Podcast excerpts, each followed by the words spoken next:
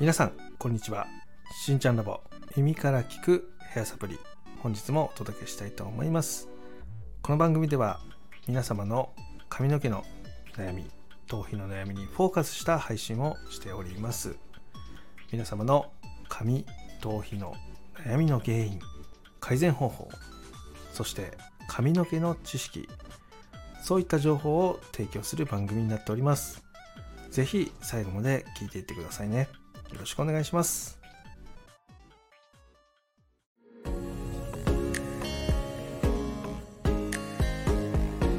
しんちゃんラボ耳から聞くヘアサプリ。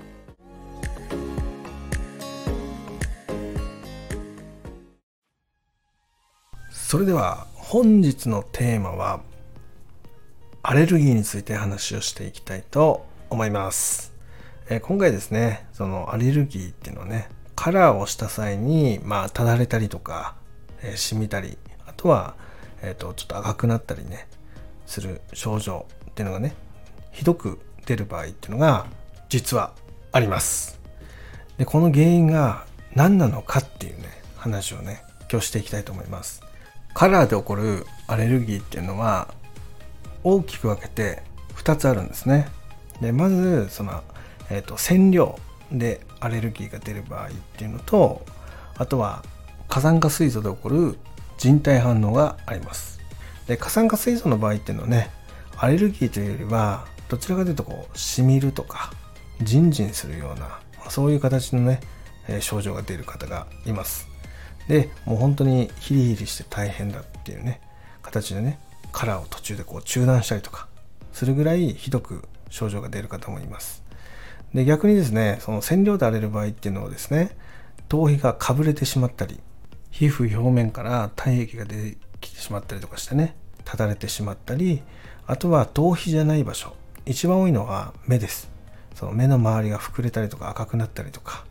する方もいます。で耳の後ろがねかぶれてしまったりあとはかゆみが出たりそういうふうにね症状が、人によって様々出るんですけどもその原因となっているものっていうのが染料に含まれてるジアミンが原因でそういうことがあるっていうふうに言われてます。で過酸化水素の場合はねアレルギーというよりはまあ過剰反応というね人体反応が起きてるような形になるので、えー、アレルギーまでね深度っていうのは深くないんですけどもただカラーはできない状態になってしまうという形になります。でこの原因が何で起こるのかっていうこれはねまだ研究で明らかにはなってないんですけども基本的にアレルギーっていうのはね皮膚感作って言われてるその皮膚から吸収したものでねそのアレル物質が体内にできてそれが人体に侵入してきた時にアレルギーが発症するっていうふうに言われています。でこの症状がねじゃあどうやって起こるのかって話なんですがカラーをする際にですね頭皮にこう薬をベタ塗りしたりとかしていくと、えー、その毛穴とか皮膚からですね体内の方に経皮吸収されてアレル物質に変わっていくというふうに言われてます。でこの量っていうのがね人それぞれなんですよね。ちょっとの量でもそういう物質ができてしまうアレル物質ができてしまうっていうパターンもあるしあの大量にね含んでも全く起きない方もいるんですよね。だそれは人一人で変わってくるというふうに言われてる。で、このそのアレルギーが発症して、それがね、その痛みとか、あとは見た目の変化っていうのに出るまでに、だいたい24時間から48時間かかるって言われてます。なので、家に帰った後、発症したりとかね、するわけですね。なので、美容室でいる時には出ないんですよ。でその時もジンジンしたりヒリヒリしたりかゆみが出るような症状ってあるんだけどもそこで皮膚がただれるとかそういったことっては起きないんですよね。なので家に帰った後に気づくパターンがあって、えー、しばらくねその頭皮がかぶれる場合はカラーのせいだって思えるんだけども目が膨れたりとか、ね、目が赤くなったりとかすると、えー、カラーが原因とは思わないんですよね。そのまま放置してしまって、まあ、しばらく様子を見て1日経ったら引いたとかって言ってねまた繰り返しカラーをしてまた同じ症状が出てっていう形でどんどんどんどんひどくなっていきます。でなのでね早めに気づくのがすごく大切ですよって話です。で逆にオキシドールの場合っていうのはその塗ってる時に症状が出るんですよね。ビリビリしたりとかジンジンしたりとか。結構アルカリ剤で反応してるっていう言い方をする方もいるんですけども、えー、僕は基本的にはそのオキシドールとアルカリ剤が反応するときにそういうことが起こるっていうふうに思っていて、えー、まあ、なのでねその染みたりとかっていうふうにするんじゃないかなって言われてます。でアルカリ剤っていうのは結構硬いんですよね。なので頭皮についたとていきなりそれがねその炎症の原因になるかって言われるとそこまでね考えづらいところがあって。で逆にオキシドールっていうのは、えーと、すごく水っぽいんですよね。アルカリ剤に比べると。なので皮膚浸透とかねそういったのが早く行われたりするものでもあるので、えー、私はあのオキシドールのかぶれじゃないかなっていうふうに思ってます。でその根拠ね私の中の根拠っていうのは、えー、実はですね私が学生の頃ね結構ねピアスとかを開ける時にですねオキシドールっていうのを使ってやってた時があったんですよね。でそういう消毒液を使うその今はね使えないですよ消毒液としてねオキシドールは。当時はあったんですよ。でその時にその耳を開けた後にその消毒液でオキシドールを使ってるっていうねそういう時があったんですね。その時ってこう軒並みですね。そのそれをやった人たちの耳がかぶれるっていう現象が起きたんですよね。でこれは私の中ではその人体反応が起きてる可能性があるなっていうふうに、まあ、その思い返してね思うところがあって、まあ、それが自肌で起きてるんじゃないかなっていうふうに思っておりますただここはね詳しく解明されてませんので、えー、と私が言ってることは正しいかどうかは現代では分かんないですいろんなね説があるのでね、まあ、なので私の見解としてはそのアレルギー症状っていうかその人体反応っていうのはオキシドールで出てるんじゃないかなっていうふうに思っております。で、またオキシドールもね、その日本の場合ね、6%っていうその決まってるんですよね、濃度的なものが。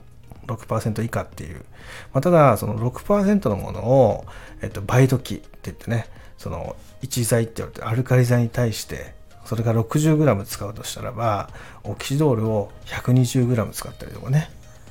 えっと、90g 使ったりとかして、えっと、その反応を早めるみたいな使い方をねするところもあるんですよね。でそこそれでかぶれてしまう。で余計に人体反応が出てしまうってことが、え結構ねあります、ま、なのでオキドールを使う際っていうのはやっぱ頭皮のトラブルが過去にあったっていう場合は6%ではなくて3%ものを使ったりとかして、まあ、様子を見たりとかねしていったりあとはパッチテストって言われてるものをね必ず行ってそれで反応が出ないかっていうのを見た上で翌日以降にカラーリングをしていくっていう、まあその選択肢っていうのが一番安全かなっていうふうに思います。で今回ねそのアレルギー反応の中でジアミンアレルギーそこについてねあの詳しく今から話をしていきます。で先ほどもねジアミンアレルギーについては少し話をしたんですがそのジアミンアレルギーを持ってる人はじゃあもう二度とカラーができないのかって話なんですよね。でここについてちょっとね話をしていきます。でジアミンアレルギーっていうのは染料なんですね。染めるですよ。色を着色させたりする染料なんですよね。まあ、なので例えばただ髪の毛を明るくするとかっていった場合だとその染料を使ってない薬品であれば意外に明るくするぐらいはできることもあります。例えば頭皮につかないように気をつけるんであればあのホイールっていうのを使ってですねそこにハイライトを入れたりとかあとはそのホイールの上で毛先だけ明るくしていったりとかねすることは可能ではありますなのでそこは担当してる美容師さんと相談してやっていくといいと思います。でこのジアミアレルギーで一番怖いのがですね症状が出る場所がわからないってことなんですね。で一番怖いのは目の周りに出ることなんですよ。で視力が低下するわけじゃないですけどそこに出ることで手でしょっちゅう触ってしまって目を傷つけたりとかねすることがあったりとかするんですよね。だからこういうことになってしまうとですね今後カラーをするのが怖くなってしまってずっとカラーができない状態が続く。で挙句ね白髪とかが生えてきてしまうとそれがもう悩みに悩んでどうしたらいいのかわからないまま白髪のまま過ごしてで帽子をかぶって隠しちゃうみたいなねことが起こるんですね。なのでそこはちゃんと相談してねそのジアミンでアレルギーが出てるのであればそのパッチテストっていうのは必ず行ってですね例えばジアミンが入ってる染料をえっと、皮膚の薄い場所例えば腕の、えっと、肘の内側ですねとかあとは首元とかですねそういったところに5ミリぐらいの大きさで、えその染料剤をつけてでアレルギー反応が出るのかどうかかゆみが出るのかどうか膨らむのかどうかっていうのを見た上でですねそれが出るのであれば今度は染料が入ってないその明るくする力だけの薬とかっていうのをね逆側の肘の内側とかでパッチテストしてでその場合それが出ない場合ですね。っていうのは脱色剤でそのアレルギー反応が出るっていうのはねないってことがねそこで判断できたりもするんで、えそういう活用をしてですねカラーを楽しむっていうことはできたりします。ただしんちゃん。それだと金髪になって終わりじゃないか。っていうふうにね言う方いらっしゃいますよね。その方のためにですね今回その明るくした髪の毛にですね色を足したい。そういう要望もあるんですよ。でその場合っていうのは必ずしもその染料を使わなくても染めることできるんですね。でこれがいわゆる塩基カラーとかあとは、えっと、ヘナとかねそういう植物系の草木染めとかそういったものを薄めてですねそういったところに色味をかぶせるっていう処置はできます。なので結局ねカラーの色味ってね絵の具なんですよね。絵の具。で色を混ぜてブラウンにすることもできるし色を混ぜてブルーっぽくすることもできるし、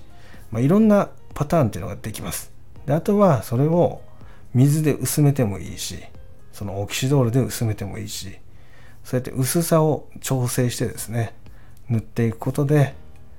明るくした髪の毛にちゃんと色もねつけることができます。だそれをねその諦めてやらないとかね諦めてしないっていう風な判断を、まあ、すぐにする前にですねそういった相談もプロの美容師さんにやってみてはいかがでしょうかって話です。で今回ここについての質問がね来てましたのでこの後ご紹介していくので是非最後まで聞いてみてください。それでは行ってみましょ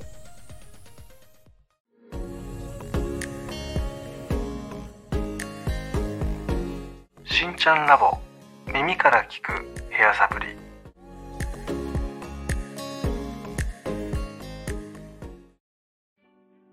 それではですね今回いただいたなやこさんからのレターを紹介したいと思います、えー、今回ですねめちゃめちゃ嬉しかったんですね。で何が嬉しかったかというとですねスタンド FM でつながってる方のご友人の相談が届いたんですよ。これってラジオですよね。めちゃめちゃ嬉しかったです。要はそのなんだろうなスタンド FM でつながってる方だけではなくてですねその方の友人とかその方のご家族とかねそういったところからこういうレターが届くっていうのはめちゃめちゃ嬉しいですね。本当にありがとうございます。今後もねそのお知り合いの方とかで髪とかね頭皮にトラブルがある方がいましたらですね是非ともレターいただきたいなっていうふうに思っております。でこのね間に入っていただいてご友人とやり取りをねしていただいたので結構ね僕がいろいろ質問してしまってね手間をかけさせてしまったんですけども本当にありがとうございました。めちゃめちゃこと細かくですね返答をいただいて、えー、適切なね対応ができたかなっていうふうに思っております。で今回ねいただいたレターの内容っていうのは、えー、白髪を目立たなくするために、まあ、ハイライトをしてる。ねそのスタンド FM のリスナーさんがいて。でそれを見てですね、えー、ご友人の方がそれをしてみたいなと。だけど私は白髪は気になってるけどもともとジアミンアレルギーだから染められないんだよねっていうふうに言ったそうです。でそこからですねそのジアミンアレルギーの方でも、まあ、白髪をねそのぼかしたりヘアカラーをね楽しむような選択肢ってあるんですか？っていうね質問が来てました。そこについてねお答えしていきたいと思います。これはねその先ほどのねご紹介でもお話をしたんですけども本当にね長い文章で私が質問をね返信させていただいて間に入っていただいてですね何度かやり取りをさせてもらいました、まあ、その中でね、えー、分かったことをベースにですね今日の冒頭で話した内容をねお話しさせてもらってで可能ですよって話をしました、まあ、ただ直接私が髪の毛を触れるわけではないので、えー、そのご友人が行く美容室で、え、担当の美容師さんとですね一応そういう話をしてやってみるのはいかがでしょうかっていう話をしましたね。でまた明るくするだけじゃなくてそのハイライトとかねそこに色味を入れたいっていうね要望がね最後あったんですよね。でできればグレージュっぽくミルクティーベージュっぽくねしたいっていうことが書かれてたので、まあ、それができる方法としてはヘナっていうねそのインディゴを使ったヘナとかあとはその塩基性のカラーでね絵の具みたいに混ぜてそれを薄めてですね乗っけることでそこに色を足すこともできますよっていうね話をさせてもらいましたね。で今回ここについてのその耳から聞くヘアサプリをちょっと取りますという話をねさせてもらって、え、今日放送をさせてもらっております。でまたですね、え、そのご友人の方が、ま、美容室でその後どうなったのかそこをね確認させていただきながらちゃんとね自分がやりたいハイライトができたのかどうか。またそこに色味をねプラスできたのかどうか。そこら辺もね確認できたらなと思ってるので今後もねやり取りしながらどうでした？みたいなね話ができたらなっていうふうに思っております。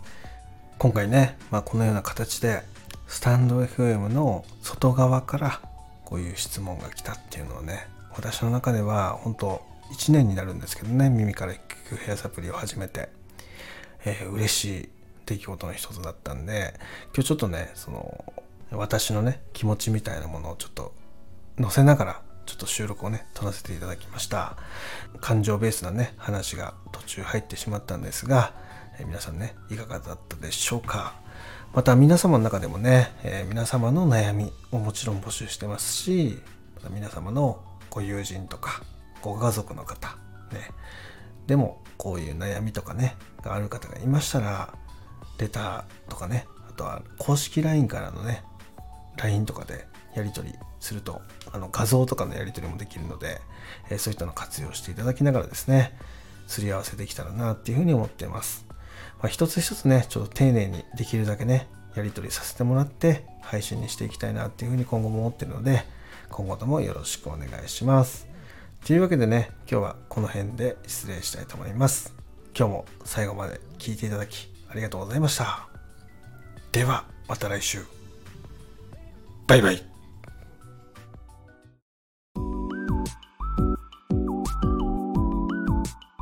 しんちゃんラボ耳から聞くヘアサプリ